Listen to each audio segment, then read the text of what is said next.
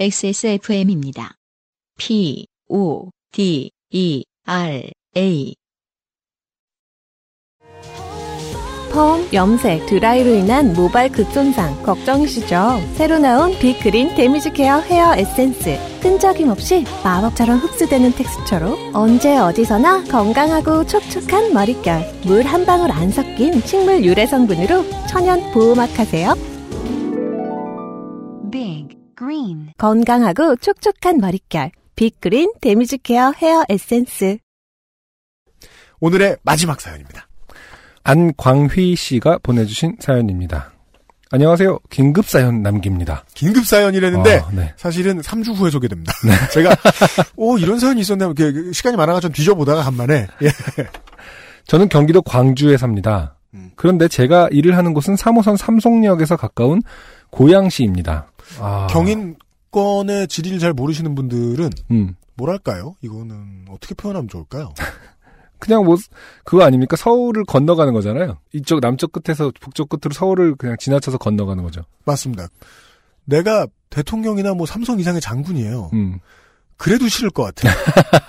헬기를 타고 다니라 그래도 싫을 것 같아요. 그렇죠. 고향에서 경기도 광주시를 왔다 갔다 한다? 음. 아, 대중교통으로 가면 넉넉히 2시간 반이 걸리는 거리래요. 왕복 5시간이라고 하면 더 실감나네요. 왕복 5시간이면 뭐 대전까지는 갔다 오는 거죠? 보통 서울에서? 하루에 5.5분의 1쯤 됩니다. 음. 대전까지 못 갔다 오나? 천안까지는 갔다 오겠네요. 네. 아침에 버스를 타고 종로에 가서 3호선으로 갈아타러 가는데 매화꽃이 피었더라고요. 네. 낙원상가 앞에 탑골공원 방향으로 길 건너려고 횡단보도에 서 있었습니다. 네. 이야기가 종잡을 수 없이 흘러갑니다. 네.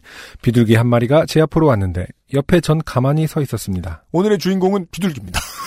그렇, 네, 그, 그걸 정확히 알 수 있죠. 네. 전 가만히 서 있었습니다. 옆에. 네. 예. 비둘기가 이분 안광희 씨 옆에 서 있는 게 아니라 네. 안광희 씨가 비둘기 옆에 섰습니다. 그렇죠. 네. 그 주인공은 비둘기라는 거죠. 네. 너무 가까이 와 있어서 그냥 날 지나쳐 가길 기다렸는데 그렇죠. 비둘기도 멈춰서 비둘기랑 아이 컨택을 좀 하고 있었더니 비둘기가 갑자기 도약을 했습니다.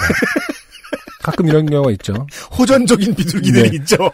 아니 그 무슨 뭐지 수직 상승이라고 하나요? 그 전투기 왜 곧바로 헬기처럼 뜰 수 있는 네네네. 그런 것처럼 네.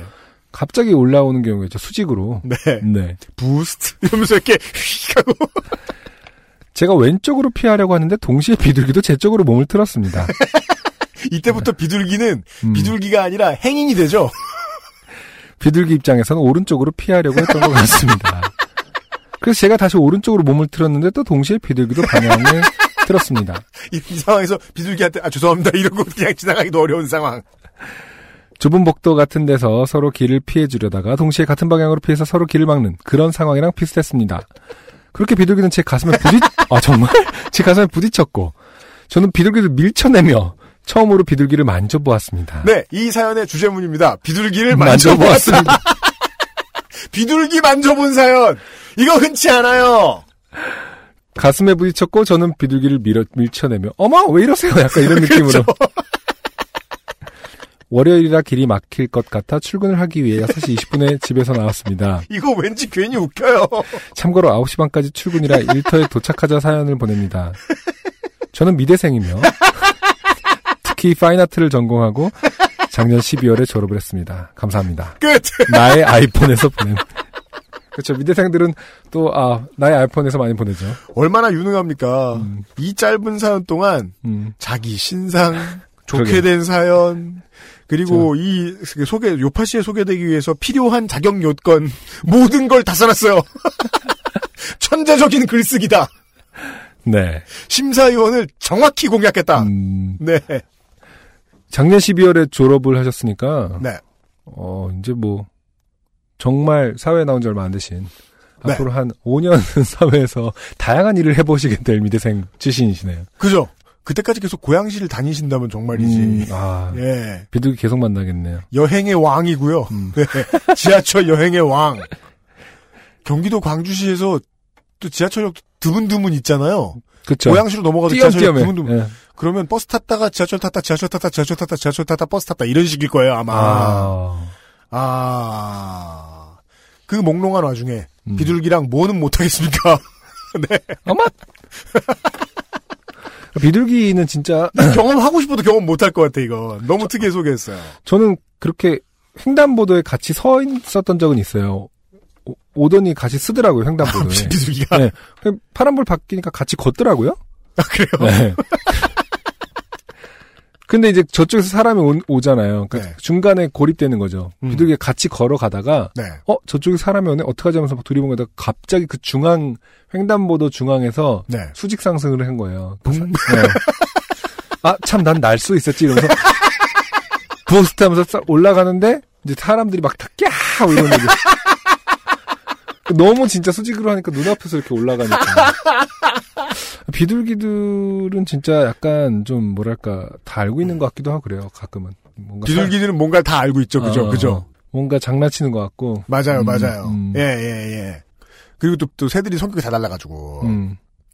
참새들처럼 우리의 생각보다 너무 빠르게 생각을 하는 새들이 있는가 하면. 네. 비둘기처럼 우리의 생각을 모두 다 간파하고 있는 새들이 있잖아요. 그렇죠.